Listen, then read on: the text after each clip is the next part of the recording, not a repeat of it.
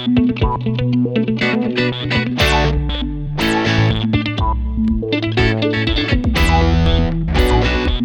день! В эфире подкаст от проекта «Будет сделано» и я его ведущий Никита Маклахов. Сегодня у нас в гостях мой товарищ Дмитрий Ковальчук. Дмитрий занимается развитием онлайн-школы по обучению программистов. Но говорить мы будем сегодня совсем не об этом. У Дмитрия есть очень интересный опыт. Он начал медитировать еще когда был школьником. И с тех пор делает это каждый день вот уже на протяжении 15 лет. Однажды он решил сделать перерыв медитации, но обнаружил, что... Хотя ладно, не буду спойлерить, вы все услышите сами. Мы с Димой поговорим о том, как начать медитировать и зачем вообще начинать это делать. Какие результаты можно получить от этой практики и как не заскучать в процессе.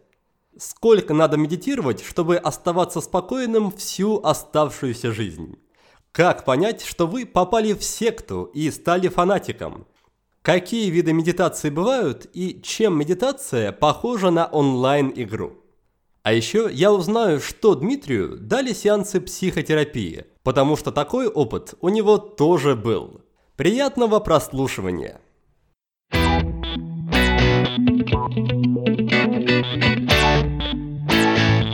Дима, привет! Привет, Никита. Ну что же, первый вопрос, который мне обычно хочется задать всем, кто в это время находится в Питере. Почему вы в Питере в январе? Что вас держит здесь? Почему вы не в Таиланде, не в, не в Германии, не на Бали? В общем, где угодно, где зима переносится чуть, чуть попроще и полегче. Слушай, отличный вопрос. Я уже которую зиму задаю его себе. Всегда тянет куда-то поехать, путешествовать. Давно мечтал, как ты, уехать куда-нибудь в сторону юга, там, Таиланд. Но, не знаю, здесь, во-первых, мои самые близкие люди живут. То есть здесь живет мой лучший друг, здесь мой бизнес, хотя бизнес у меня онлайн, но тем не менее как-то не отпускает Петербург. Здесь вроде бы и плохо, но он не отпускает. Вот такое ощущение. Поделись тогда своими рецептами, как пережить зиму в Питере, не сходиться в депрессию и оставаться в более-менее вменяемом состоянии, в том числе в меняемом энергетическом состоянии. Самое главное – учиться любить природу такую, какая она есть в том месте, где ты живешь. Многие из нас считают, что природа – это вот там, где тепло, там, где цветут цветы, травка зеленая или там море. Действительно, многие стараются уехать.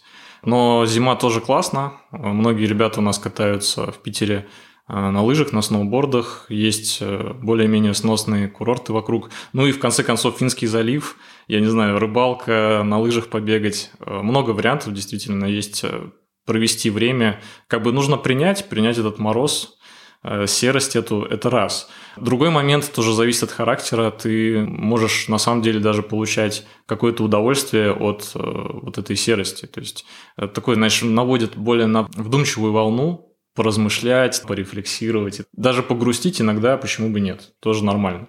Третий момент, который я бы выделил, это зима в целом для петербуржцев, это для многих это предпринимателей и так далее, время, когда можно круто поработать, когда тебя на улицу идти не особо хочется, ты можешь спокойно сидеть в офисе и работать, и реализовывать там все свои проекты, которые ты хотел, э, не печались о том, что вот очередной солнечный день ты весь день провел на работе.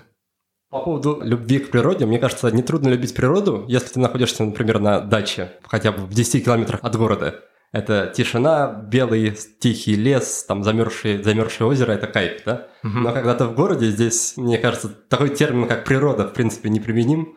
Эти машины, грязные машины, которые делают грязными все остальное, до природы далековато, мне кажется. Каждый человек, который работает и сам выбирает, как жить, где жить и как проводить свое время, он ответственен за то, чтобы а, свою жизнь сделать такой, как ему нравится. Например, после университета я вышел на обычную работу по найму и вкусил того, что называется поездки на метро в час пик. Затем я начал ездить на машине, и мне приходилось э, на работу выезжать где-то еще раньше, то есть там за полчаса, как если бы я ехал на метро, чтобы нормально припарковаться. В Петербурге это бывает сложно в центре города сделать. Я тогда, тогда же подумал, что я не хочу а, ездить на работу на метро, я не хочу ездить на работу в центр города на машине. Попробовал себе организовать работу так, чтобы я работал там, где мне нравится. Вот, то есть это была моя цель, я ее добился, в принципе, думаю, что слушатели твоего подкаста тоже об этом задумываются. И Ребят, я скажу так, что если вы каждый день ездите на работу и думаете, о, какая слякоть вокруг эти пробки там или это давка в метро, то просто подумайте, как вы можете это поменять.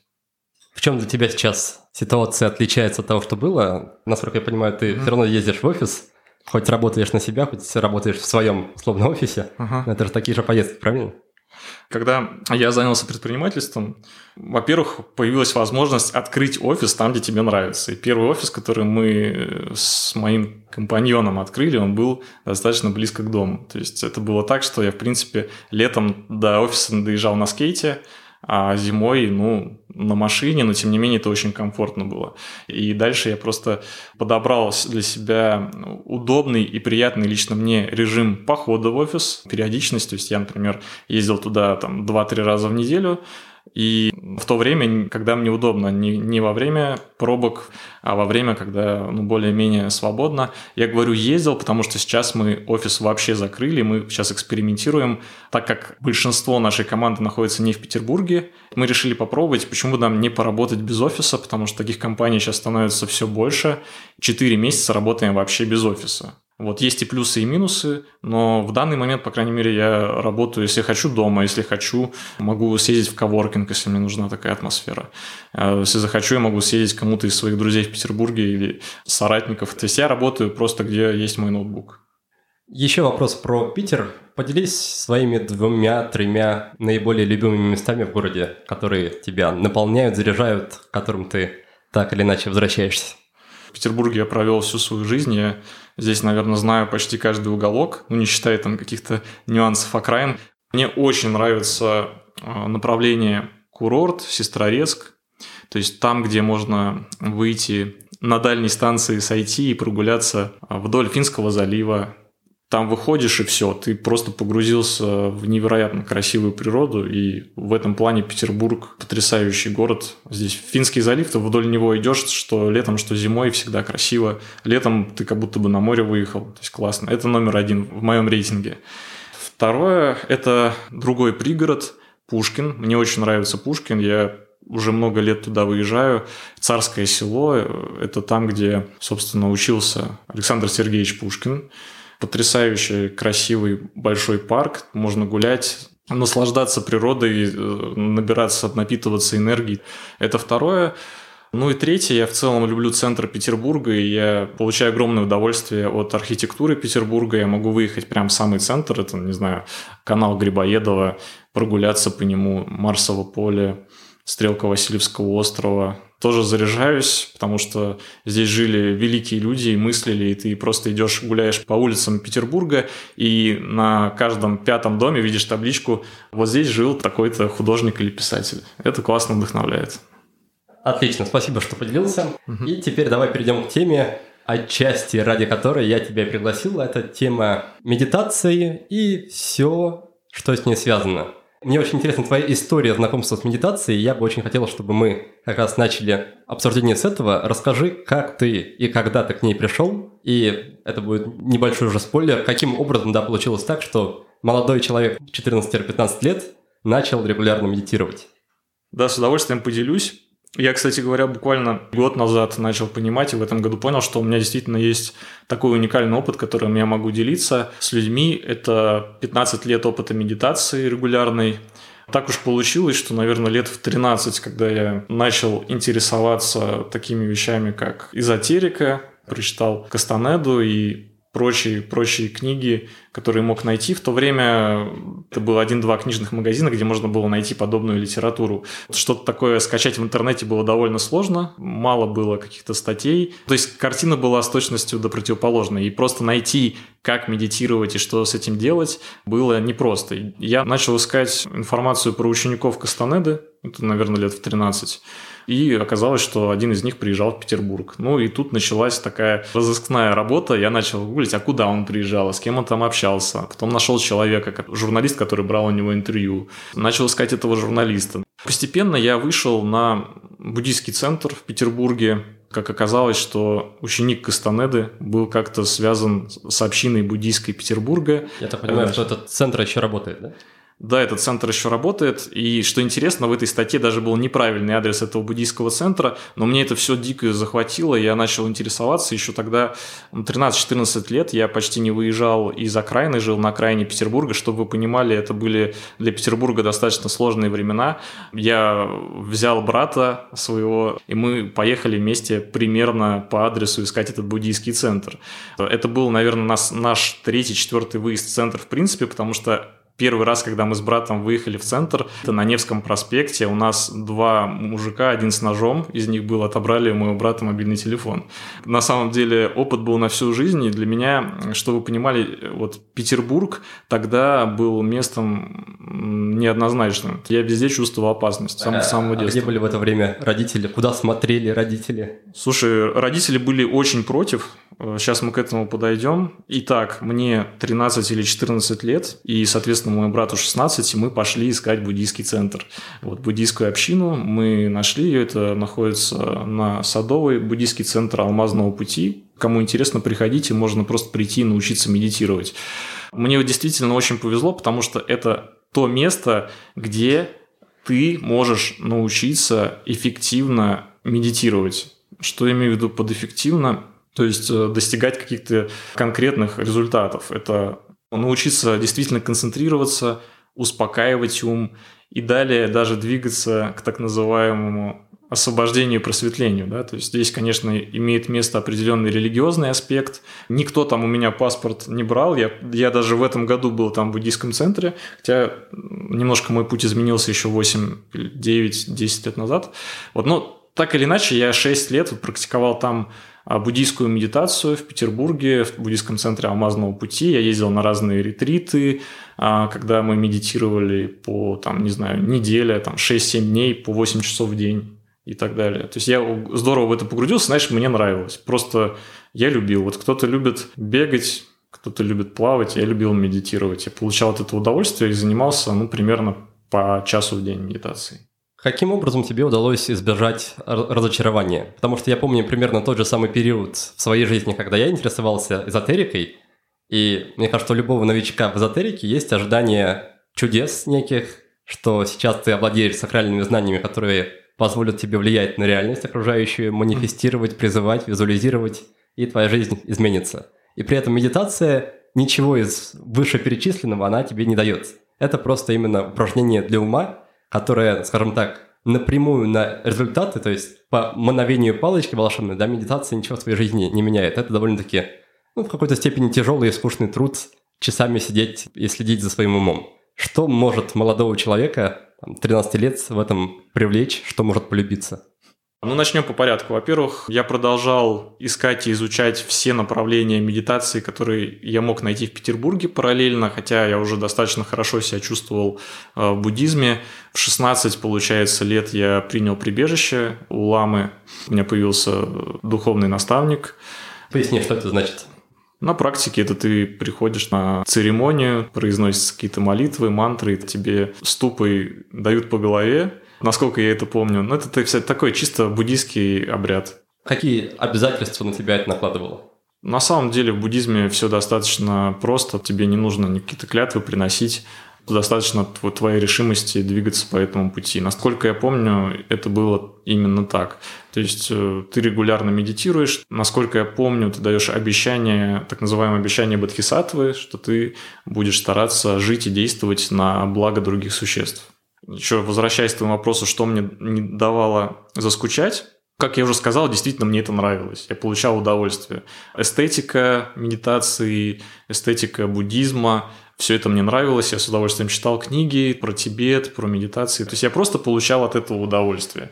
То есть делать что-то здесь через силу, мне кажется, будет неэффективно. Ты можешь э, медитировать через силу, через дисциплину, как там в всяких книжках типа «Магия утра», ну, 15 минут с утра. Ну, я думаю, любой может себя приучить и получать от этого удовольствие. Но, ребята, чтобы медитировать час в день, полтора часа, это должно тебе нравиться. Второй момент, что в буддизме есть такая система, похожая на прокачку героя в РПГ, то есть ты должен намедитировать определенное количество мантр, то есть кругов на четках, когда ты произносишь 100, там, 111 тысяч там, или сколько-то, ты переходишь на новый уровень.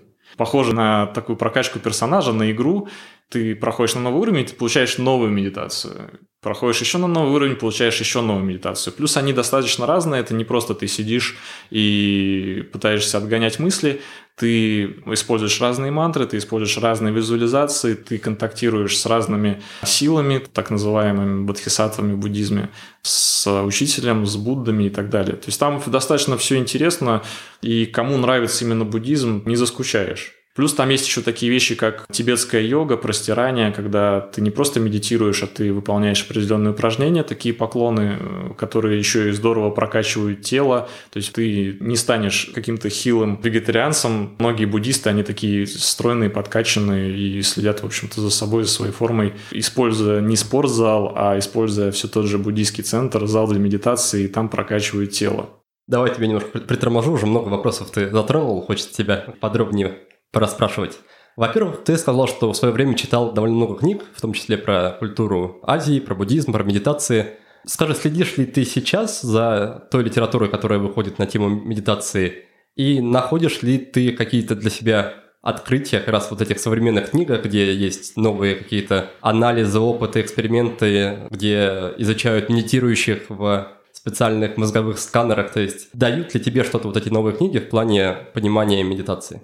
Мало чего дают, мало чего изучаю сейчас. Все, что ты говоришь, до меня, естественно, доходит, но понимаешь, когда ты в какой-то сфере уже 15 лет, ты становишься уже в ней сам экспертом. То есть я сейчас нахожусь на таком уровне, когда я сам для себя могу создать и структуру медитации, выбрать время и четко понимать, что я получу на выходе. Скажу так, к этому идти нужно долго. С чем бы я мог сравнить? А, я никогда профессионально не играл ни на каких музыкальных инструментах, но мне кажется, что, знаешь, чтобы хорошо научиться играть там на фортепиано или скрипке, ты должен как раз-таки, не знаю, лет 10-15 этим заниматься, и ты уже будешь знать в деталях, нюансы, и все это ноты у тебя будут сами появляться в голове, и ты можешь придумать какие-то мелодии. Похожая история с медитацией. Поначалу ничего не понятно, но если ты готов вкладываться в это много лет, то ты просто уже знаешь, как это работает, и тебе уже ну, не нужно дополнять свои знания. Просто в этом нет какой-то такой большой необходимости. Мне кажется, что вот все, что можно было уже вдоль и поперек, я изучил. Интересно изучать всяческие новые эксперименты в науке, когда, например, я проходил курс у Курпатова «Красная таблетка», у него был такой тезис, что, дескать, есть такой эксперимент, когда взяли несколько людей, один сидел, повторял какую-то белиберду просто закрытыми глазами, второй там буддийский монах медитировал, повторял мантру, там третий молился. Что проанализировали всех троих, у них совершенно одинаковый эффект на мозг, и то есть никакого смысла там в повторении мантры, медитации нет. Ну, есть такой эксперимент, да. Говорят, есть и другие эксперименты, которые доказывают обратное. Я могу говорить только о своем личном опыте, потому потому что действительно медитация – это такая неоднозначная штука, прежде всего потому, что она часто имеет под собой религиозное основание, потому что медитация в целом такая практика, которая дошла к нам через религию. И сейчас что происходит, что я наблюдаю, что современные ученые, исследователи пытаются отделить от медитации религиозный аспект, оставить ее просто как технику. На мой взгляд, это интересно, может быть эффективно продолжая обсуждение книг про медитацию, насколько ты считаешь вообще необходимым и разумным начинать знакомство с такой темой, как медитация, именно с чтения книг? То есть есть ли смысл читать книги или гораздо правильнее сначала просто сесть, попробовать помедитировать, понять, какие у тебя ощущения, понять, что это вообще такое, а потом, если у тебя останутся вопросы какие-то, то уже искать ответ в книге. То есть что, на твой взгляд, первично, с чего начинать? Ну, лично я считаю, что наиболее эффективно это все-таки вдохновиться каким-то направлением, течением. То есть просто так прочитать книжку какого-нибудь там издательства мифа про пользу медитации, ну, скорее всего, ты попробуешь раз-два и забьешь на это дело. Другой вариант, когда ты в каких-нибудь курсах или еще где-то там, где уже есть люди, где есть какой-то опыт, они тебе рассказывают, у тебя уже будет больше желания, интереса и мотивации.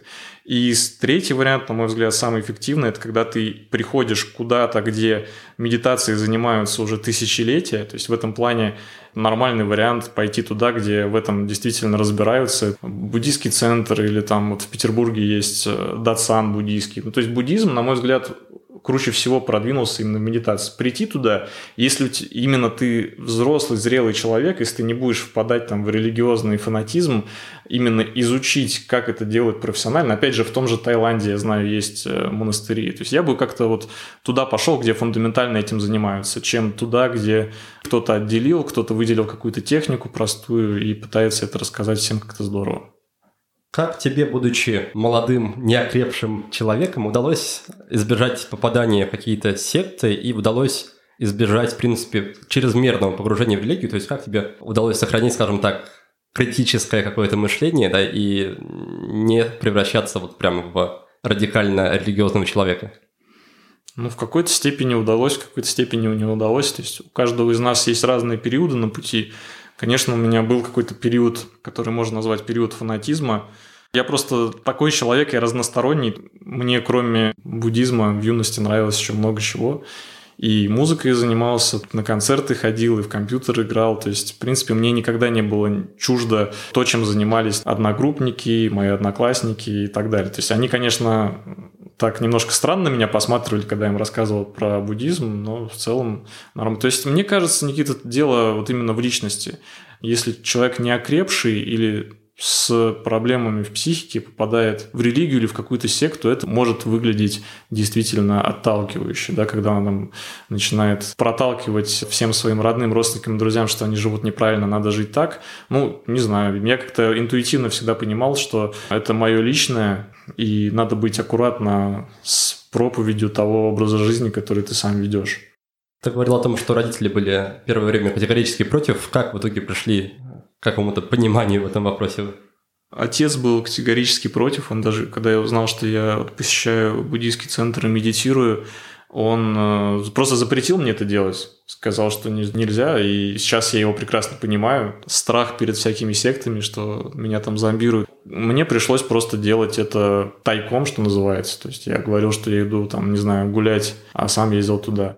Мне сразу вспоминаются эти мемы ВКонтакте и серии, что опять медитировал, да, где-то друзья медитировали, я просто рядышком стоял, да? Да, да, да, очень похоже. Сложно было что-то сделать со мной, что-то как-то меня остановить. У меня очень строгий отец, был очень строгий, сейчас он, конечно, стал помягче. Знаешь, когда я просто обрастаю литературой, символикой всякой, ты погружаешься в эту эстетику, и родители ничего не могут поделать, они просто наблюдают в том или ином виде, как их сын там, или их дочь меняется. Это может быть какие-то субкультуры. У меня был буддизм, нормально, ничего страшного.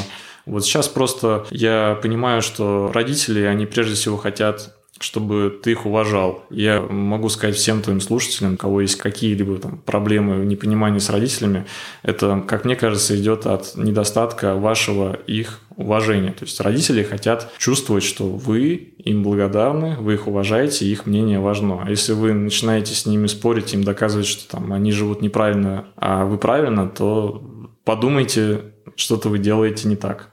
И все-таки по каким, на твой взгляд, критериям или тревожным звоночком можно понять, что то место, куда ты пришел медитировать, оно на самом деле преследует какие-то другие цели, и у него относительно тебя совершенно другие планы. Я поясню, что это не такой сторонний для меня вопрос. После того, как мы записывали подкаст с Аджаном Хубертом, с буддийским монахом, мне написал один из слушателей и поделился своей историей, что его отец как раз попал вот в не очень какое-то хорошее место, где под видом ретрита скрывалась обычная секта, и, скажем так, воздействие этой секты на его отца было довольно-таки существенным, что он как раз начал отдаляться от семьи, начал пытаться всем показать, что он живет правильно, а его семья неправильная, что его семья пытается его лишить каких-то контактов важных с как раз сектой, с тем просветлением, которым эта секта обещает. И, в общем, он пытался понять, да, что, что же делать в этой ситуации. Так вот, как опознать секту, которая скрывается под видом медитационного центра или ретритного центра? Слушай, ну я, наверное, скажу вещь, которая должна быть понятна большинству слушателей твоего подкаста.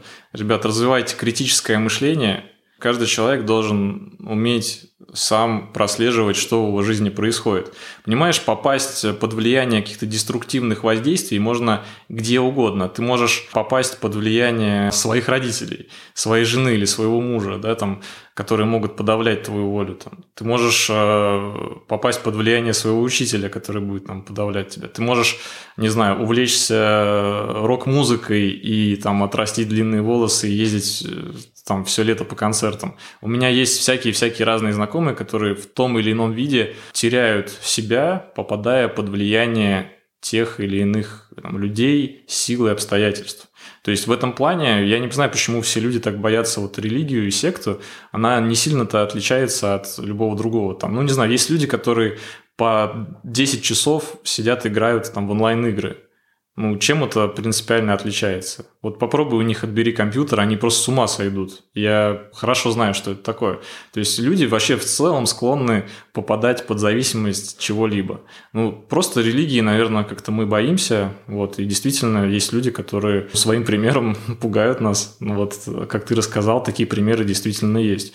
Я бы сказал так, чем вы, вы не занимались, медитацией, если играете в компьютер или занимаетесь спортом, Просто старайтесь как-то трезво оценивать, что реально с вами происходит. Вот посмотрите на себя со стороны. Вы вот сейчас тот человек, которым бы вы хотели быть, или что-то вам в вашей жизни не нравится. Я стараюсь достаточно регулярно так делать, и в некоторые промежутки времени я прям уделяю этому много дней и думаю, так, мне нравится моя жизнь, мне нравится, что я делаю, есть ли у меня какие-то проблемы, зависимости и так далее. И уже делаю вывод, на мой взгляд, э, трудность как раз в том, что, находясь внутри ситуации, человек не может трезво и объективно оценить. Mm-hmm. И как раз мой вопрос был связан с тем, есть ли, на твой взгляд, какие-то внешние проявления, внешние признаки, по которым можно понять, что что-то идет не так. Например, если тебя, не знаю, просят завтра продать квартиру и принести там, пожертвовать Будде, да, я э, надеюсь, сейчас никого не обижаю примерами, то, наверное, да, что-то идет не так. Если тебя просят там привести еще 10 человек, чтобы они были там под каким-то твоим началом, опять-таки, просветлялись, тоже, наверное, что-то не в ту сторону. То есть, на, на твой взгляд, какие наиболее яркие примеры, знаки, которые могут дать понять, что пора делать ноги из этого места, что медитации тебя не научат?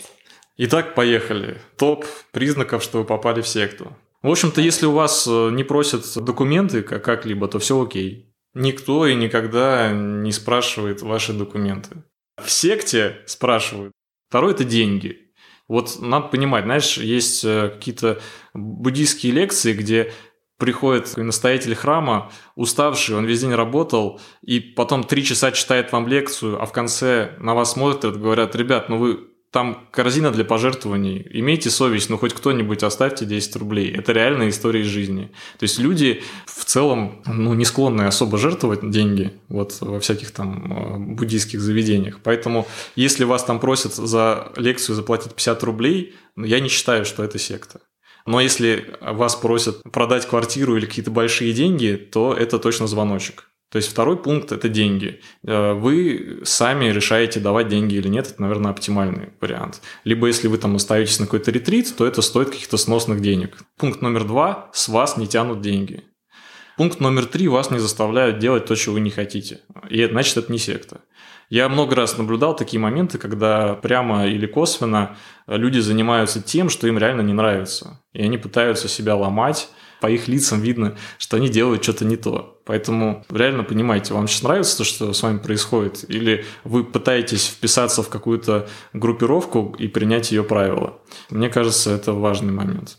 Следующий пункт идет, наверное, это критическое мышление и анализ того, что происходит в вашей жизни, если реально ваше взаимодействие с вашими близкими становится лучше, да, то есть если окружающие вас люди замечают, говорят, о, ты стал классно так заботишься о нас, там, стал добрее, больше времени семье уделяешь, это, наверное, хороший признак. А если твоя дочка говорит, что пап, я тебя там две недели не видела, хватит медитировать, это плохой признак. То есть медитация и вот всякие так, такого рода практики, они должны иметь положительный эффект на ваше взаимодействие с вашими близкими.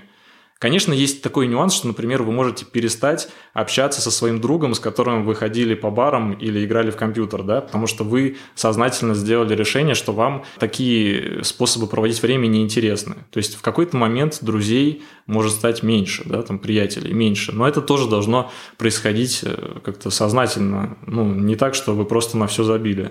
Дальше вы не бросаете работу. То есть, если для того, чтобы вам медитировать и практиковать, нужно перестать зарабатывать деньги, жить, побираясь, прося в долг, тоже не очень хороший признак. То есть, в целом вы должны наблюдать, что вы становитесь лучше как личность, как часть общества. Если вы бросили все, уехали на полгода медитировать в горы, то, возможно, вы делаете что-то не так. Я просто задумался, как раз вспоминаю историю Аджана Хуберта, который в какой-то момент начал больше медитировать, живя в России еще. У него тогда разладились отношения, он остался один, и он решил, а поеду-ка я в Таиланд, раз я медитирую, познакомились поближе с этой, с этой культурой. И в итоге остался монахом на следующие 10 лет.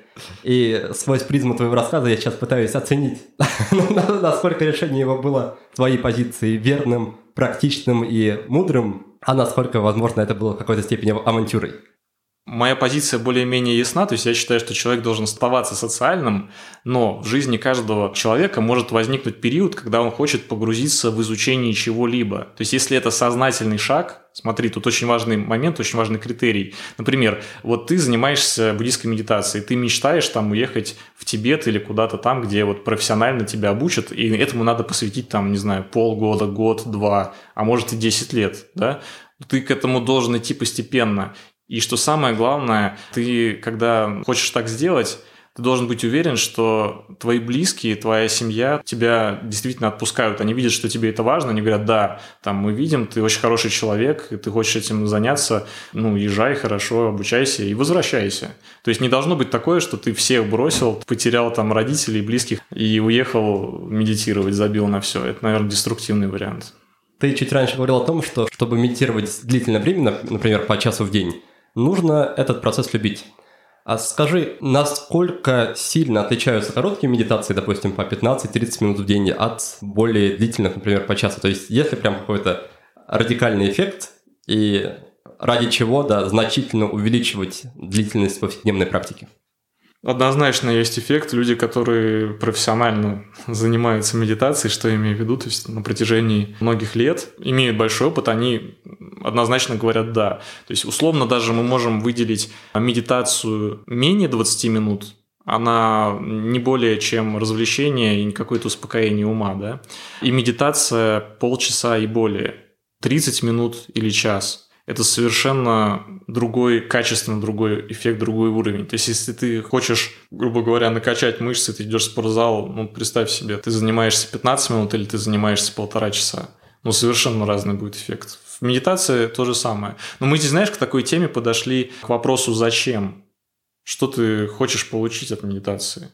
Все зависит от цели. Я вообще всегда говорю, что в жизни, вот чем бы ты ни занимался, спорт, питание, медитация, все что угодно, вопрос в том, какая у тебя цель ты обозначаешь цель, а потом подбираешь подходящую методику, чтобы этой цели достичь. В медитации, как и в любом другом, наверное, способе саморазвития, это справедливо. Дима, ты чуть раньше перечислил уже довольно много разных типов медитации. Это и медитация на дыхании, с четками, и с мантрами, и какие только ты там не назвал. Давай немножко обсудим, в чем различие с чем следует познакомиться в первую очередь, какие медитации кому могут подойти, да, потому что я лично знаком и практикую только самую базовую медитацию, когда мы следим за дыханием, и плюс второй тип, мне очень нравится то, что называется медитация любящей доброты. Это прям number one для меня. Поделись, какие есть у тебя, не знаю, любимые фавориты, да, в плане типов и разновидностей медитации, и что их различает, что их объединяет. Есть медитации, которые, мне кажется, действительно могут подходить всем. Я, пожалуй, опишу небольшую технику, минимальную, да, чтобы люди понимали, о чем вообще идет речь. То есть мы садимся прямо, можно сесть в позу, скрестив ноги или ноги в лотос, там кто на что способен, но можно и просто сесть на стул. Главный момент, чтобы была прямая спина чтобы нормально циркулировала кровь. В восточных традициях говорят о циркуляции энергии. Но этих моменты я постараюсь максимально обойти, потому что они такие полуметафизические. Соответственно, сидим прямо. Второй момент – это закрытые глаза. Я помню, как первый раз услышал от настоятеля буддийского храма в Петербурге, это, кстати, самый северный храм в мире буддийский, Дацан, вот, он сказал так, что когда мы открываем глаза, медитация закончилась. То есть глаза должны быть закрыты. Пожалуйста, если вы практикуете медитацию, попробуйте обратить на это внимание. То есть я не исключаю, что, может быть, есть и другие медитации, где медитируют с открытыми глазами, но вот, тем не менее, такая рекомендация есть. В моем случае она действенная. Старайтесь, чтобы ваши глаза были закрыты. Ну, есть здесь и нюанс, например, медитация на свечу – это когда глаза слегка открыты, вот такая полосочка есть, чтобы вы видели огонь свечи. Но это уже особенность конкретной практики. В целом, прямая спина, закрытые глаза и внимание направленное вовнутрь. Далее внутри вы ощущаете всегда несколько процессов. Первый – это вы чувствуете сердцебиение. На него практически вы влиять не можете. Вы можете просто более размеренно дышать, пульс изменится, но прямое воздействие сознательное на сердце вы оказать не можете, но тем не менее вы это чувствуете. Процессы, на которые вы реально можете влиять, это другие два процесса.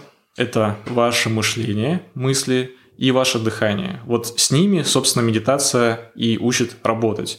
Дыхание, да, то есть мы можем на него влиять, дышать по-разному, то есть использовать разные техники дыхания. В основном используется более глубокое дыхание и более протяженное, чем в обычной жизни. То есть вам стоит в 10 раз медленно, глубоко полностью вдохнуть и также медленно полностью выдохнуть, вы уже почувствуете себя более комфортно, более спокойно. То есть мы работаем с дыханием. Второй момент – это то, что происходит у нас в голове. Это наши мысли, и здесь же такие вещи, как визуализации, работают. Вот им можно учиться. Это не так просто, но тут принцип один, постарайтесь его запомнить. Вы стремитесь к тому, чтобы мыслей стало меньше, но это происходит за счет наблюдения за мыслями. То есть вы их не отталкиваете и не притягиваете. То есть мысли просто появляются и исчезают. Это чисто буддийская техника, она очень эффективна. Вы представьте, что вы со стороны на них смотрите, вот мысль появилась, вы так ее увидели, не развили, и она исчезла. Второй момент – это визуализация, как я сказал, это уже зависит от конкретно выбранной вами практики. Визуализация очень похожа на вспоминание. То есть, допустим, по тексту медитации вам нужно представить, что вы там сидите на берегу моря. А многие упираются в то, что просто не могут это визуализировать, не могут представить и говорят, я ничего не могу представить. В таком случае есть такая рекомендация, просто вспомните это. Процесс вспоминания, он очень похож на процесс визуализации. Вот эти вот вещи, они доступны совершенно всем. А есть уже такие более high-level вещи и такие уже носящие более религиозный аспект, это, например, мантры, это четки. Вы должны понимать, что как только вам дают четки, вам дают какую-то мантру, все, вы уже в религии. И тут уже зависит от вас, какую религию выбрать. Вы можете вообще быть против этого и не использовать. Тогда для вас медитация не носит религиозного аспекта. Либо вы можете это принять и попробовать. То есть вы, если, например, попробовали буддийскую мантру там и четки, это не значит, что все, вы там, не знаю, предали свою христианскую религию или что-то такое. Ну, по крайней мере, я так считаю. Попробовать можно, если вы сами себе это позволяете. Но вы должны понимать, что это уже религия, и религию вы по нашему законодательству можете выбирать сами себе. То есть кто-то любит разные виды музыки, тут похожая ситуация. Религии бывают разные, каждому свое. Вы можете выбрать подходящую для себя религию, и в разных религиозных направлениях по-разному используют четки, в разных руках их держат, разные используют мантры, где-то это называется молитвами, а не мантрами и так далее. Но в целом все это достаточно похоже. Опять-таки, это дело вкуса. А, кстати, помоги мне да, расставить точки над «и» в этом вопросе. Насколько буддизм является религией? То есть раньше для меня религия предполагала наличие какого-то объекта, скажем так, поклонения какого-то божества, да, некого верховного, да, главнокомандующего, я очень грубо говорю. И как раз, насколько я понимаю, в буддизме этого нет. То есть там не воспринимают Будду как некое божество, как высшее существо. Это просто скорее персонаж, который был учителем и передавал свои знания. И там нет непосредственно поклонения именно Будде, там его никак не, не то чтобы не выделяют особенно, но тема буддизма не завязана на личности Будды она просто является учением, да, неким. Так вот, э, как понять, является ли буддизм религией, или это просто какое-то культурное учение, просто набор, набор знаний? Хорошо, Никита, отвечу на этот вопрос. У меня есть э, определенный опыт в изучении и в практике буддизма, но я хотел тоже подчеркнуть такой момент, чтобы у слушателей не возникло ощущение, что я там проповедую буддизм и так далее. А, ни в коем случае. Просто э, мой опыт, не более того. И по поводу буддизма действительно существует много мистики и предубеждений и споров, является это религией или не является. Ну, если кратко ответить, то, безусловно, буддизм является религией. Ты даже если, там, не знаю, в Википедии открыть буддизм, то увидишь, что это одна из мировых религий. Но тут есть такой момент, что действительно как бы не совсем понятно, кто такой был Будда. То есть, с одной стороны, это просто человек, как мы с вами, да, пусть он был принцем, там, Будда Гаутама, но он из уровня человека достиг божественного уровня и говорил о том, что этого же может достичь каждый. Вот если смотреть на эту историю, да, то можно подумать, что это вроде как не стандартная религия, где есть там Бог, который сотворил землю и так далее. Однако, если ты начнешь чуть более подробно изучать буддизм, именно в том виде, в котором он развился, как религия все-таки, и ты начнешь изучать различные книги, которые являются каноническими писаниями в буддизме, то ты, я думаю, что если будешь достаточно трезво на это все это смотреть, увидишь, что и там роль мифа огромна. То есть я имею в виду в широком смысле слова, это наличие различных мифических существ, бодхисаттв, божеств, защитников, всяких мантр, которые, если ты переведешь, то ты увидишь, что это не что иное, как молитва, взывание к некому метафизическому существу. То есть в буддизме черт религии огромное количество. И вот отвечая на твой вопрос, скажу так, что человек, который хочет убедить себя, что буддизм не религия, он найдет массу этому подтверждения. Он скажет, вот вы видите, Будда же простой человек был, там, и так далее, и тому подобное. Вот если же человек э, захочет говорить о том, что нет, буддизм религия, это мировая религия, у нее огромное количество последователей, и в буддизме есть там божества и так далее, и этому тоже можно найти массу подтверждений.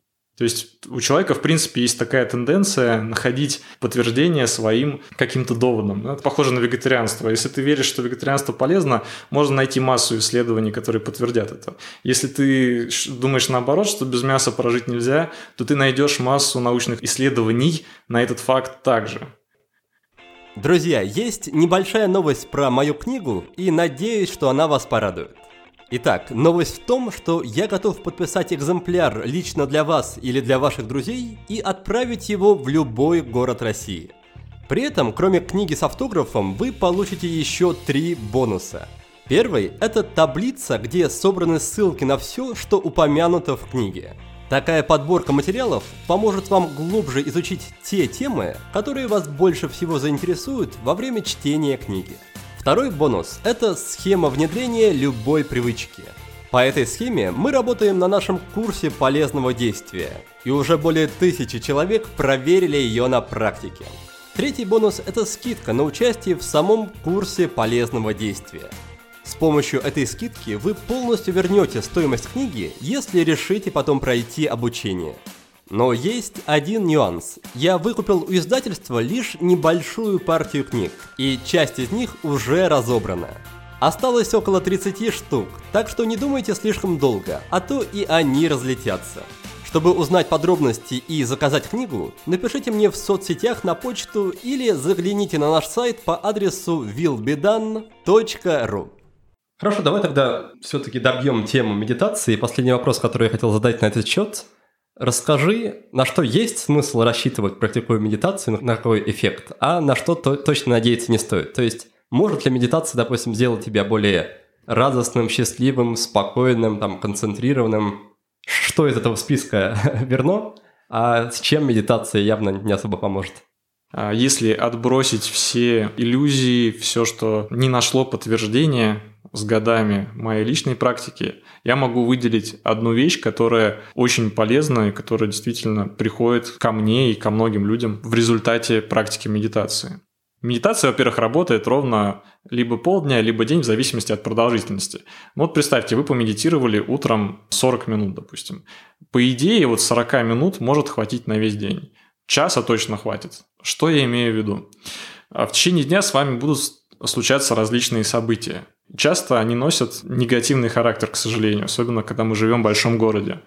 Так вот, медитация дает вам возможность в момент какого-либо события вашей жизни получить возможность выбрать. То есть у вас появляется сила выбора, Часто мы просто как марионетка. Допустим, нас толкнули в метро, и нам хочется толкнуть в ответ. Да? Это условно говоря. Там часто цивилизованный человек может так делать не будет, но у него может испортиться настроение. Или сработает какой-то негативный выброс либо внутри, либо снаружи. Так вот, медитация позволяет получить момент выбора. То есть представьте, у вас как будто бы в каждой ситуации жизни появляется одна, две, три секунды, когда вы можете сознательно принять решение, как вы поступите. То есть вы говорите себе, да, ситуация произошла, но я поступлю вот так.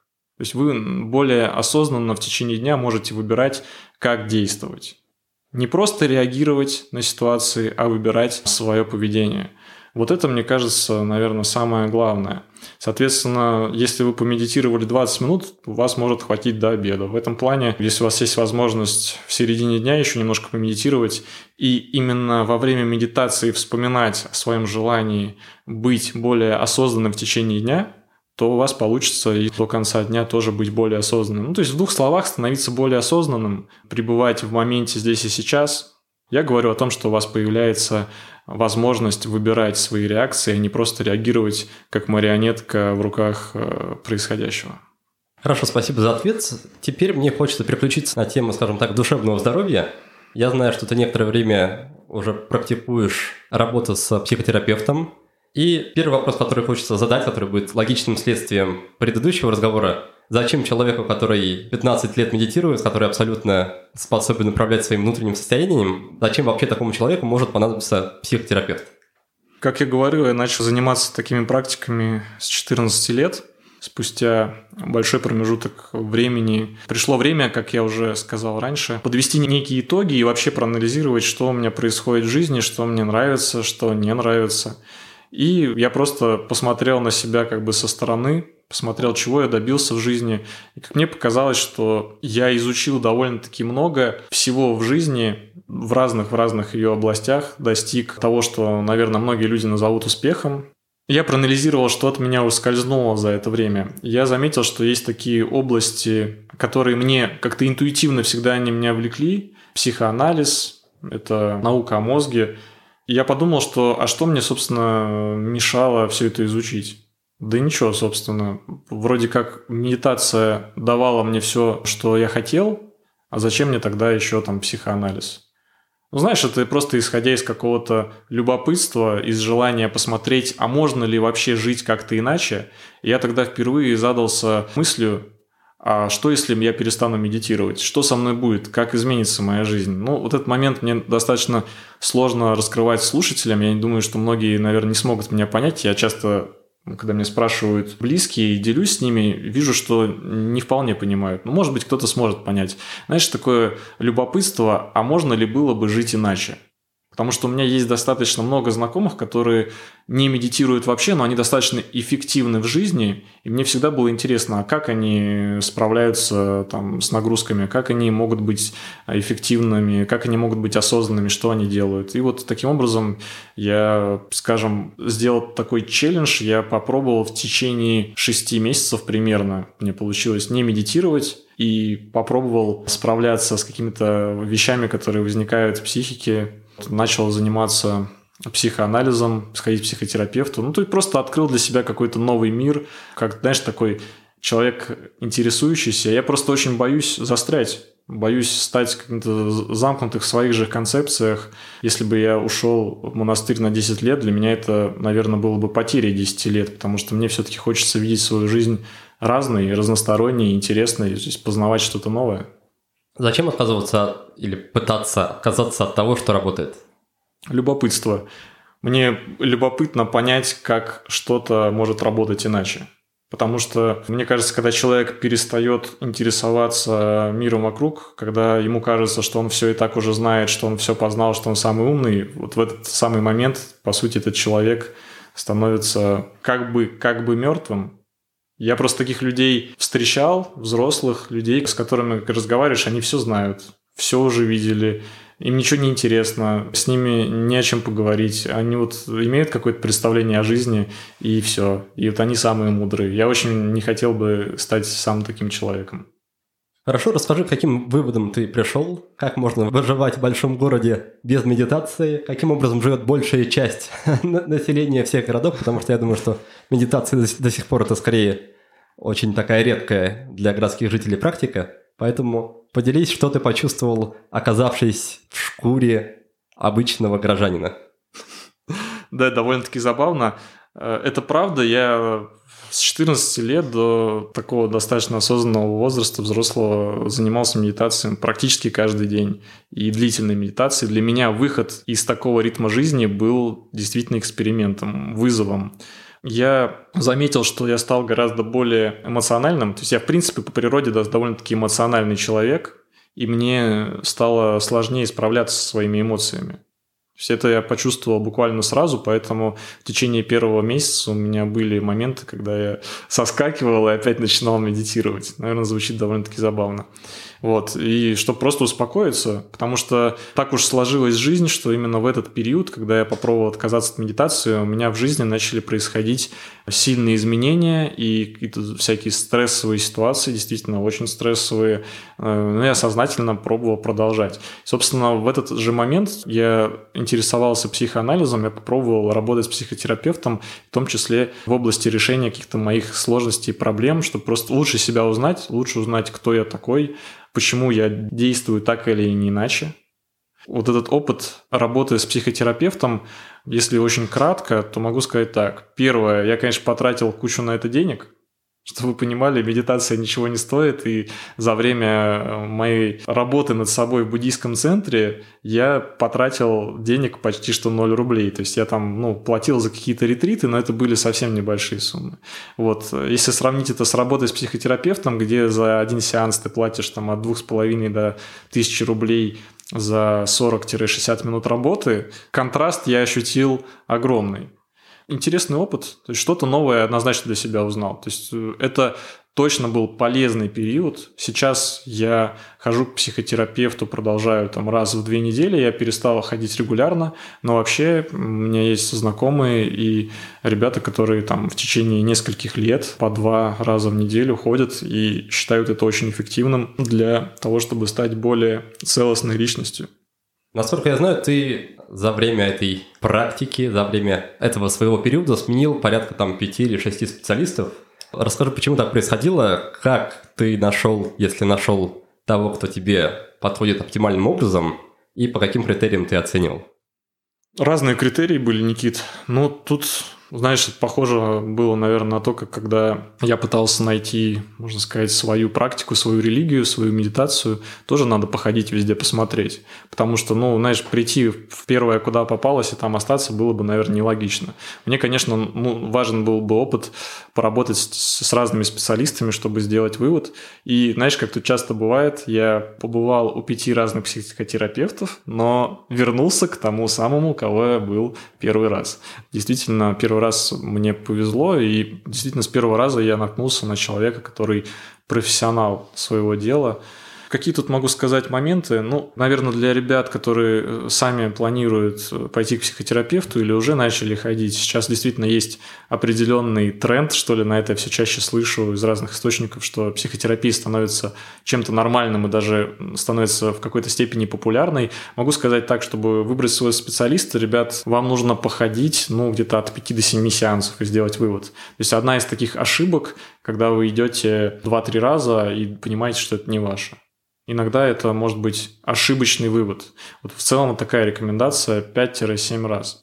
Однако, если вы с первого раза поняли, что вам вообще не нравится, ну, конечно же, второй раз бы я не пошел. То есть, если вы сразу поняли, что вообще совсем не ваш человек, то просто уходите, ищите того, кто хотя бы первое впечатление будет положительным.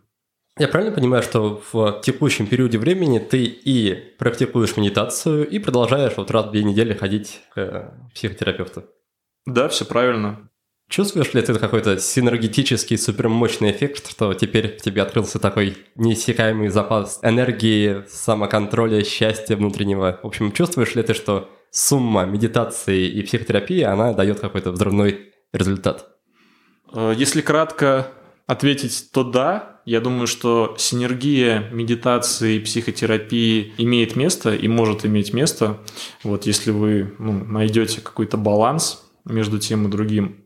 С другой стороны, я хотел бы все-таки здесь уточнить такой момент, что в отличие, наверное, от такой генеральной линии, что вот счастье, успех и радость и любовь это вот прекрасно, а грусть это плохо, я с ней не очень согласен. То есть, на мой взгляд, если ты находишься в состоянии печали, грусти, это не значит, что с тобой происходит что-то не так. Я как раз считаю, что важно, чтобы человек научился переживать и эти эмоции. То есть, если вам грустно или вы печалитесь, это тоже нормально. Это не значит, что что-то со мной не так, наверное, надо побольше медитировать, побольше психотерапии, я грущу, это плохо.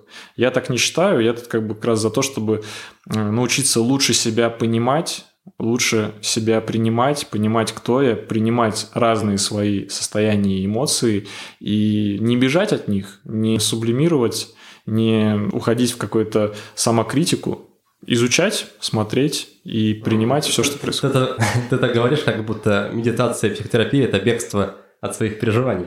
В какой-то степени медитация, повторюсь, часто имеет религиозный все-таки некий-то аспект. Я вот могу сказать, что, наверное, у большинства людей, да, там, если взять классического буддиста, то поговорив с ним, ты почувствуешь, что это религиозный человек, скорее всего, то он действительно может пойти медитировать, в том числе, чтобы решить свои проблемы, чувствовать, что у него есть плохие отношения с его второй половинкой. Он пошел медитировать, там, помолиться Будде, чтобы все прошло. Такие моменты встречаются мне, и они имеют место. Ты упомянул о том, что когда решил устроить перерыв от медитации, почувствовал некий откат, допустим, труднее стало справляться с эмоциями, например. А не было ли тебе обидно, что спустя 15 лет регулярной медитации в тебе не выработались какие-то неотъемлемые качества вот благодаря медитации? То есть по-прежнему нужно постоянно подпитывать себя медитацией, чтобы оставаться вот на этой волне. То есть не расстраивает ли тебя то, что медитация не дает каких-то необратимых позитивных изменений? Меня это, безусловно, очень расстраивает. Я это обнаружил еще, наверное, в возрасте, может быть, лет 18-19, и я с этим разобрался. Смотрите, ребят, как я уже говорил, медитация – это то, что работает в течение дня. Вот давай с тобой, Никит, возьмем пример фитнес, там, бодибилдинг. Если мы посмотрим на мировых звезд бодибилдинга, которые часто занимаются судейством, да, мы видим, что это такие люди, ну, в лучшем случае просто крепкие, крепкого телосложения. То есть все мышцы со временем действительно уходят. Время, за которое мышцы уходят, да, после посещения спортзала, это в среднем, говорят, две недели, и мышцы начинают уходить. То есть человек, который может иметь отличную физическую форму, он 2-3 месяца не позанимался, и по нему уже не скажешь, что он атлет. Я думаю, что во многих областях э, жизни это справедливо. Допустим, если ты отлично играл на фортепиано, то со временем ты тоже будешь терять навык. Да, это факт, что это умение у тебя уже есть, и ты можешь быстро восстановиться, но навык будет уходить. Навык игры на музыкальных инструментах, да навык в программировании, навык в чем угодно. Конечно же, это обидно. Было бы здорово, если бы ты там, не знаю, год позанимался в спортзале и всю до самой старости имел бы отличную форму. Или там год позанимался медитацией и стал просветленным на всю жизнь. К сожалению, мой опыт показывает, что это так не работает. Еще раз повторюсь, медитация – это такая штука, которая работает один день. Естественно, ты благодаря медитации можешь несколько изменить свой характер, изменить свои привычки, определенным образом разговаривать, не использовать там, жаргон или матные слова. То есть ты это привык, и медитация, кстати говоря, в этом помогает здорово, она помогает контролировать свою речь. Привычка может с тобой остаться. Но что касается эмоционального состояния, что касается собранности, пребывания здесь и сейчас, концентрации и так далее, ну, это надо каждый день заниматься. Точно так же, как зарядку каждый день делать. Ты сказал, что считаешь, что следует учиться принимать любые эмоциональные состояния, в том числе грусть, там, тоску и так далее, не пытаться их, от них убежать, не пытаться спрятаться за медитацией, например. А как ты относишься в этом плане к каким-то крайним проявлениям, например, к депрессии? То есть сталкивался ли ты в своей жизни с расстройствами, которые были, ну, на твой взгляд, близкими к состоянию депрессии? И как ты себя чувствовал, как ты себя вел в это время? То есть Говорил ли ты себе, что окей, я в депрессии, но это тоже нужно принять?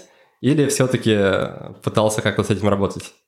Как я уже говорил, критическое мышление и наблюдение здесь продолжают играть огромное значение. Одно дело, когда тебе грустно, и ты можешь даже грустить 2-3 дня, и наблюдать за этим состоянием, и даже дать ему возможность немножко развиться, и даже в этот момент послушать какую-то романтичную музыку или почитать книгу про твое состояние. И ты даже сможешь получить какое-то удовольствие в этом моменте. Ты даже сможешь, не знаю, первый раз в жизни написать какой-то стих, раскрыть в себе какой-то творческий потенциал, нарисовать какую-то красивую картину, если даже раньше никогда не рисовал. Это состояние нормально. Вот другой вопрос, когда ты входишь в депрессию или когда ты ходишь грустный там 4-5 дней подряд, когда твои близкие говорят тебе о том, что слушай, с тобой что-то не так происходит, мы волнуемся. То есть за всеми такими сигналами стоит следить и наблюдать. И в тот момент, если ты действительно понимаешь сам или тебе близкие говорят о том, что похоже ты в депрессии, да, там то, что сейчас называется депрессией, это вот длительное эмоциональное плохое состояние, грусть, печаль, тоска, ничего не хочется делать, ты не можешь работать и так далее. А из этого состояния надо выходить. То есть это, это нужно понимать, что депрессия – это ненормально.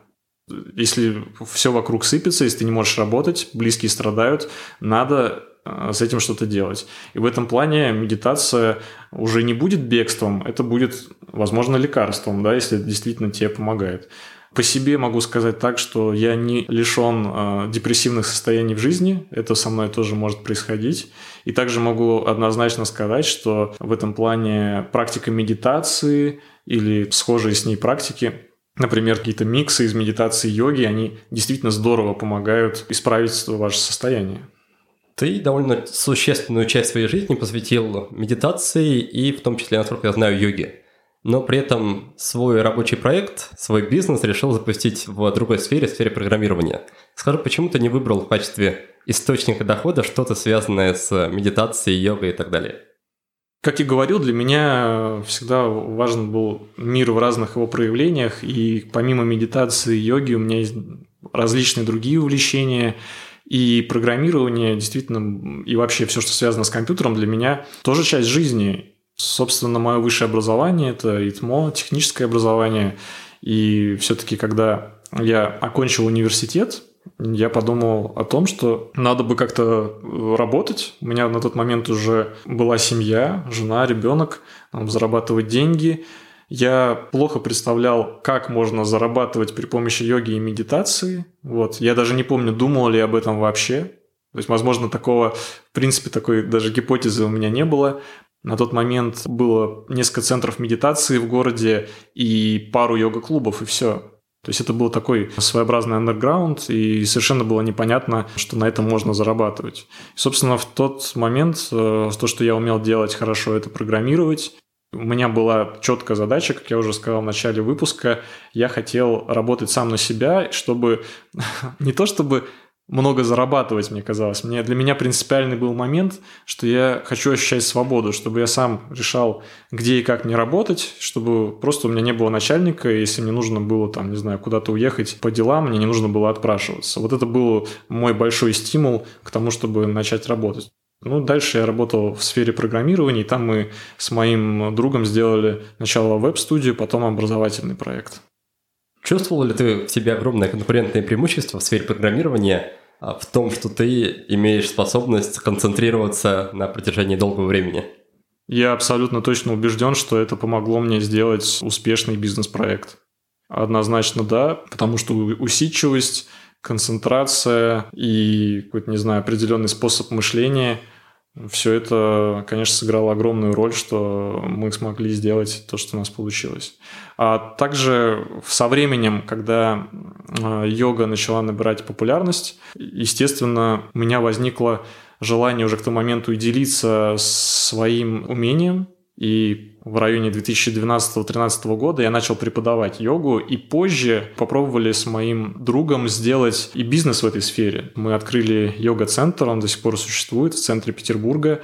Но мне кажется, мы несколько опоздали, потому что в тот момент, когда мы открывались, уже был пик, бум йога-центров. Их стало настолько много, что мне скорее не удалось из этого сделать действительно успешный бизнес-проект. То есть йога-центр существует, расписание там забито битком, долгое время этим занимался, но в какой-то момент я также понял, что я несколько устал а, вести два бизнеса одновременно, и в какой-то момент э, свою часть бизнеса, как бизнеса в сфере йоги, я продал и продолжил преподавать, но это всегда приносило мне не деньги, а удовольствие. То есть, на мой взгляд, существенно заработать преподавателем йоги или преподавателем медитации очень сложно. То есть тут надо прям этим занят быть full time, что называется, потому что конкуренция большая, и тут надо действительно понимать, чем ты можешь привлечь людей и что ты им можешь дать.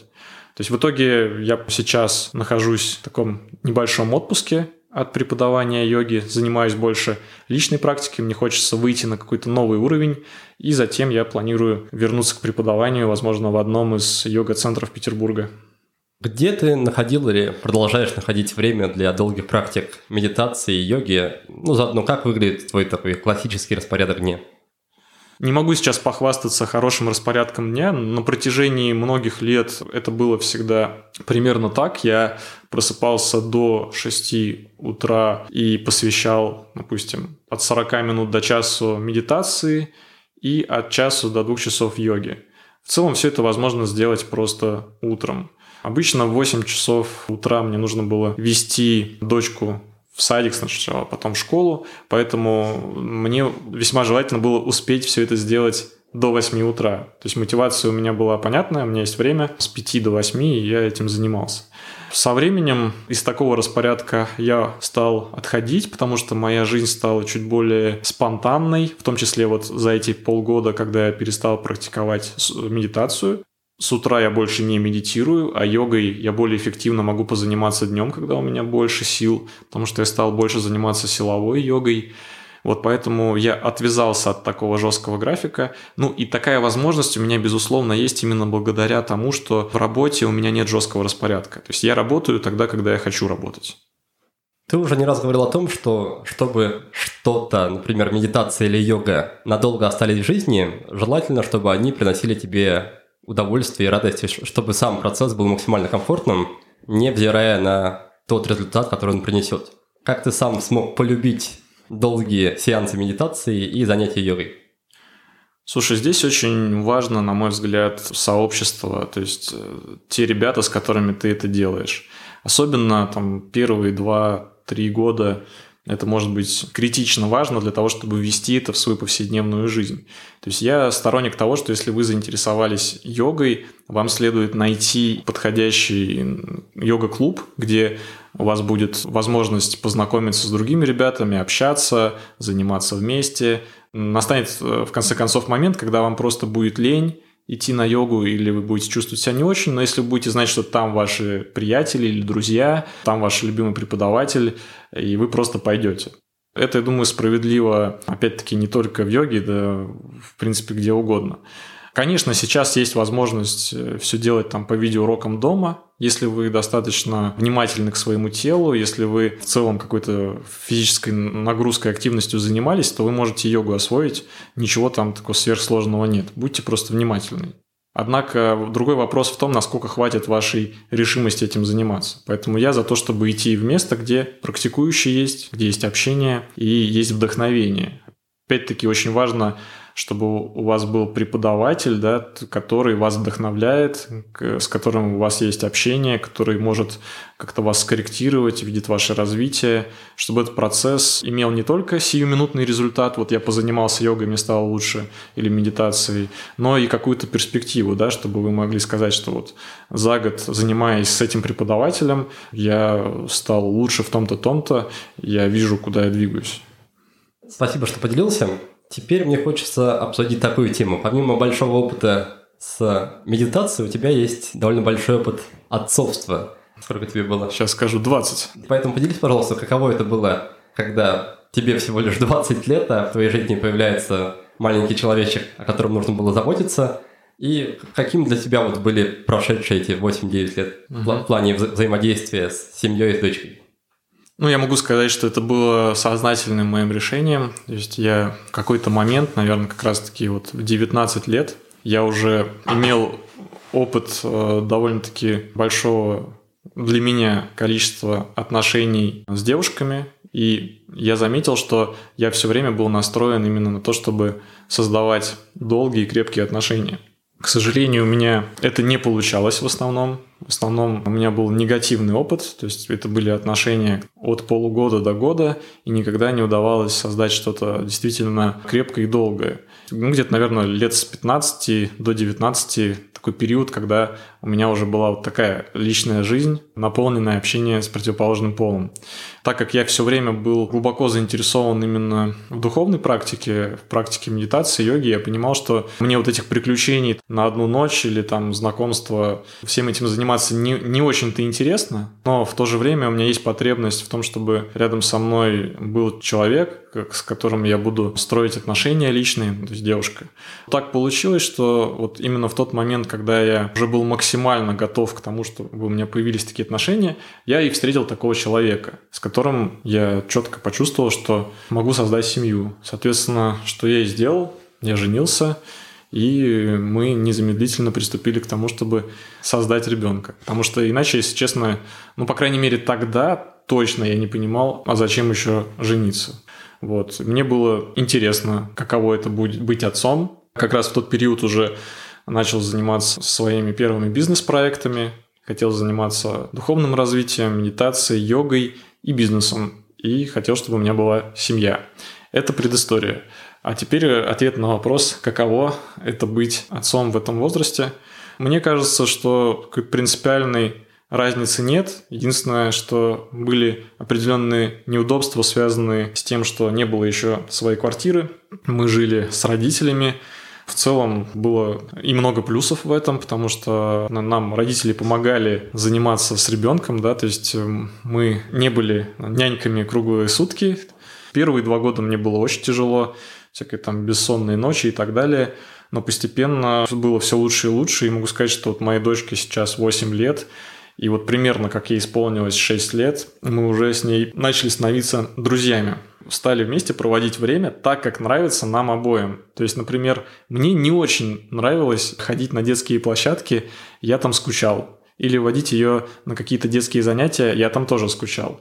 Сейчас э, это немного по-другому. Мы ищем какие-то занятия, которые нравятся и мне, и ей. В частности, например, она может со мной съездить на йогу, и прямо в классе для взрослых, а не для детей, детскую йогу она тоже уже проходила, а вот в йога-классе для взрослых она может отзаниматься все занятие, делая все на хорошем уровне. То есть вот сейчас в возрасте 8 лет.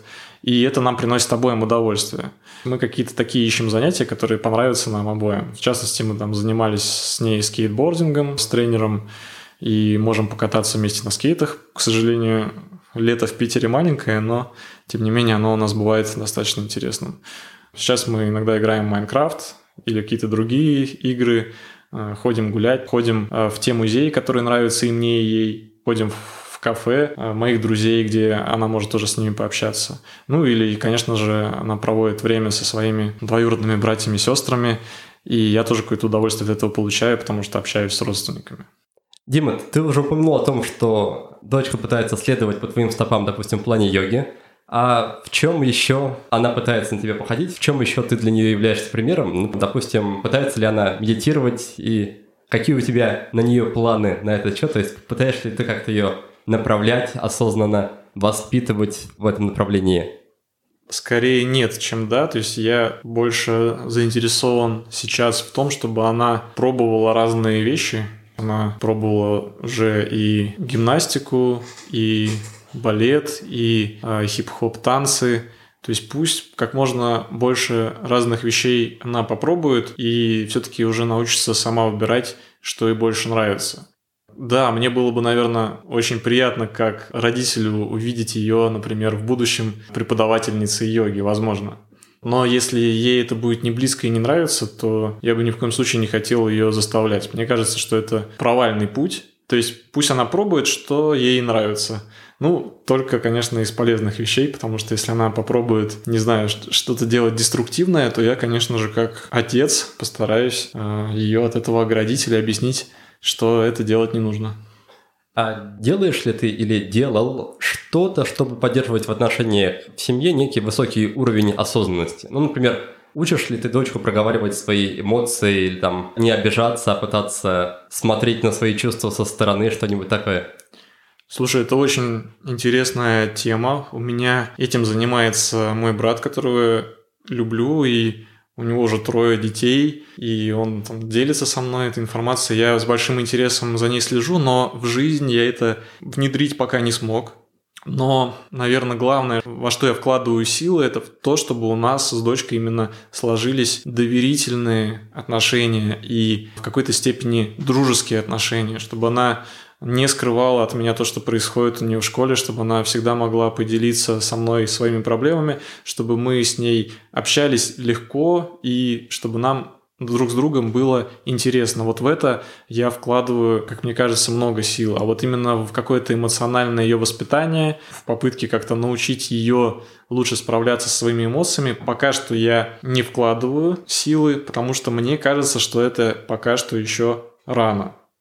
Есть ли у тебя какие-то фундаментальные принципы, которые ты стараешься на этот счет придерживаться? Ну, например, никогда там не критиковать дочку или не пытаться как-то дискредитировать ее опыт, не пытаться обесценить ее какие-то чувства, какой-то опыт. Есть какой-то прям у тебя базовый фундаментальный список ценностей и принципов в отношении с дочкой? Главный принцип для меня – это стараться быть с ней искренним и научить ее тому же. То есть, если мне стало скучно играть с ней в какую-то игру, я ей об этом говорю. Если ей стало скучно, она мне об этом говорит. Мы там не насилуем друг друга, хотя я через это тоже проходил. Приведу пример, там мы играли в шахматы, ей надоело. И я пытался ее убедить в том, что нет, надо доиграть до конца, потому что это партия и так далее. То есть сейчас мы стали с ней оба гораздо легче в этом взаимное доверие и чтобы нам было с ней приятно. Я очень боюсь, чтобы время провождения мое с дочкой превратилось в какую-то рутину или обязаловку. Ой, там, выходной день, надо же дочку куда-то свозить, а мне не хочется. Вот этого я боюсь, и я очень рад и считаю своим достижением, что у меня такого не происходит, что действительно нам может быть вместе интересно и прикольно. Как ты стыкуешь этот принцип ненасилия с теми ситуациями, когда нужно оказать скажем, силовое воздействие на ребенка, ну, там, условно говоря, убедить его почистить зубы или убедить его пойти в школу в случае, если он не очень хочет. Я сам помню себя в детстве, я очень не любил школу, и для меня был стресс ходить в школу и в садик. Я предвидел этот момент, и что от меня зависело, сделал все, чтобы поход в школу и в садик для моего ребенка был интересным. И я очень рад, что так и происходит. То есть она с удовольствием ходит в школу. В чем, в чем это заключается? Как ты предвидел? Что ты подготовил, чтобы было больше интереса? В основном просто общением. Ну, во-первых, когда были моменты, когда она не хотела идти в садик, я давал ей понять, и мама ее также давала ей понять, что не идти нельзя, что мы идем, мама идет на работу, папа идет на работу, ты идешь в садик. То есть никаких поблажек, то есть в принципе никаких поблажек. Как бы такая база. В какой-то момент это ну, сопровождалось, может, и слезами. Но я старался всячески с ней разговаривать, и до сих пор, когда я веду ее в школу, разговариваю, что там интересного, а что будете сегодня делать, а как у тебя с этим другом, и, соответственно, вечером я спрашиваю, что классного было в школе. То есть я просто своим разговором всегда стараюсь показать, что школа – это интересно, что знания получать интересно, что, да, есть какие-то уроки тяжелые, но пока что мы до этого, наверное, не дошли. Возможно, это ждет в будущем. Сейчас она еще во втором классе. А, но пока что просто общением, я думаю. Делаю акценты на том, что в школе много классного, и чтобы она этим делилась, когда она делится, она тоже чувствует, что да, действительно там вот то-то и то-то и то-то было интересно. Круто. Спасибо, что поделился. Давай тогда постепенно переходить к нашей финальной рубрике. Рубрика называется «Пять в одном». Задаю пять коротких вопросов. Первый вопрос касается, если я ничего не путаю, книги. Расскажи, какую книгу ты сам довольно часто или периодически перечитываешь, и какую книгу ты а, предпочитаешь дарить другим людям. Возможно, это будет одна книга, возможно, это будет две разных книги. Я, как, наверное, многие слушатели, Очень люблю книги по саморазвитию, люблю книги по бизнесу и, наверное, в бизнес-литературе перечитал всю классику. Очень люблю книги издательства «Миф», и их я рекомендовать сегодня, наверное, не буду. Вместо этого я скажу о другом авторе. А, его зовут Эльчин Сафарли. Это книги, которые могу подарить, могу порекомендовать. Это, например, а, книга, которую считаю стоит прочитать всем слушателям твоего подкаста. Книга называется «Когда я вернусь, будь дома». И вторая книга ну, не знаю, например, «Расскажи мне о море». Вот эти две книги, а также книга «Я вернусь» тоже неплохая, мне понравилась. Эти книги развивают эмоциональность, то есть понимание своих эмоций, каких-то своих романтичных качеств. То есть все мы хотим саморазвиваться, развивать сильные привычки, э, становиться лучше и так далее, но во всем этом иногда просто упускаем саму жизнь. Так вот, этот автор помогает постараться опять уловить ту самую жизнь и научиться жить радуясь простым вещам. Спасибо. Второй вопрос касается привычки или практики, которую ты делаешь более-менее регулярно, возможно, ежедневно, и которая вносит ощутимый вклад в твою жизнь. Это однозначно йога. Для меня сейчас это практика, без которой я просто не вижу своей жизни. Объясню почему. Со временем тело копит проблемы, различные там, болезни, хронические заболевания и так далее – и обязательно нужно с этим работать. Так уж случилось, что у меня были всяческие болезненные истории в детстве, связанные там, с наследственными болезнями. Пришлось об этом задуматься еще там в районе 16-18 лет. Но я думаю, что абсолютному большинству людей там, в районе 30 лет в самое время почаще обследовать организм и следить вообще за собственным самочувствием. Так есть такие практики, как плавание, бег, йога. Вот эти три вещи могу выделить и сказать, что они при регулярном применении помогут организму вот во всех сферах. То есть йога не только спину укрепит, но в целом поможет поддерживать себя в хорошей форме, в хорошем функционировании всех там органов и систем. Третий пункт касается сервиса, сайта, приложения, программы, возможно, даже гаджета, которым ты также пользуешься регулярно и который помогает тебе в жизни или в работе. Ну, я, пожалуй, всем могу рекомендовать попробовать поработать за хорошим MacBook, у которого Retina дисплей. Объясню почему. Сейчас мы все довольно-таки много проводим время за компьютерами и сидим много, поэтому было бы здорово получать от этого максимум удовольствия. Чем мне нравится MacBook, я перешел на этот девайс и на этот компьютер, там, не знаю, года три назад. Эстетическое удовольствие – это важно. Поэтому мне нравится и корпус этого ноутбука, и материалы, из которых он сделан, и интерфейс, и, как правило, приложения, которые именно в среде macOS, они зачастую более визуально приятные, чем Windows, потому что ну, так традиционно сложилось, что для macOS, наверное, подбирают наилучших дизайнеров и сильно в этом заморочены. А мне нравится, знаешь, когда какое-то даже простое действие проверить почту, зайти в браузер приносит тебе эстетическое, визуальное удовольствие. Четвертый пункт, он про вопрос, который ты сам себе более-менее часто задаешь и который помогает тебе прийти к каким-то открытиям, трансформациям, озарениям и так далее. Нравится ли мне, как я живу? То есть я смотрю со стороны, а, что я делаю. Ну, там, беру, например, последний месяц или последние полгода и смотрю, что я за это время успел сделать и потом смотрю, кто был этот человек, который все это делал, как он выглядел, как он общался с близкими, что он делал, там, не знаю, как он зарабатывал деньги, как он занимался спортом, как он общался с родными. Мне нравится этот человек, мне нравится, что он делает.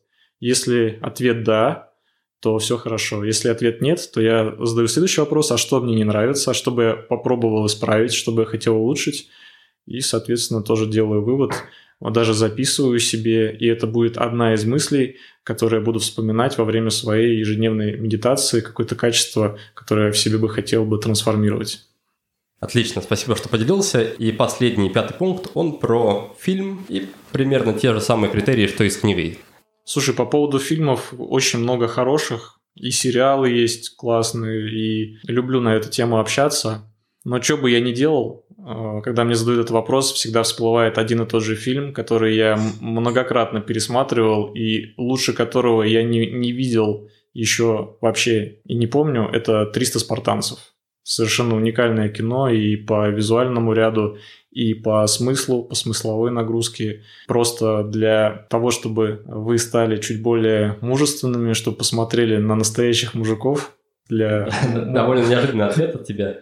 А какую смысловую нагрузку ты видишь в этом фильме? Что надо быть сильным, а, даже если ты идешь а, на битву, в которой ты точно проиграешь, ты все равно на нее идешь, сохраняя достоинство, честь, продолжаешь делать то, что нужно делать. Как это взаимодействует с теми принципами, которые ты, скажем так, подчеркнул из буддизма? Буддизм про ненасилие, возможно, наоборот, про избегание чего-то. Лучше не пойти на битву, чем, чем выиграть или проиграть. И с другой стороны, вот, вот эти мысли твои. Отличный вопрос, и я тут вспомню другой фильм, по-моему, называется «Цельнометаллическая оболочка».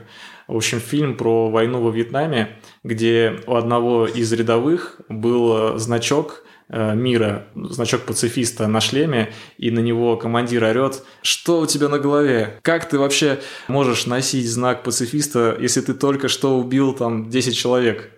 И этот рядовой смотрит на своего командира и говорит, понимаете, командир, личность человека, она многогранна.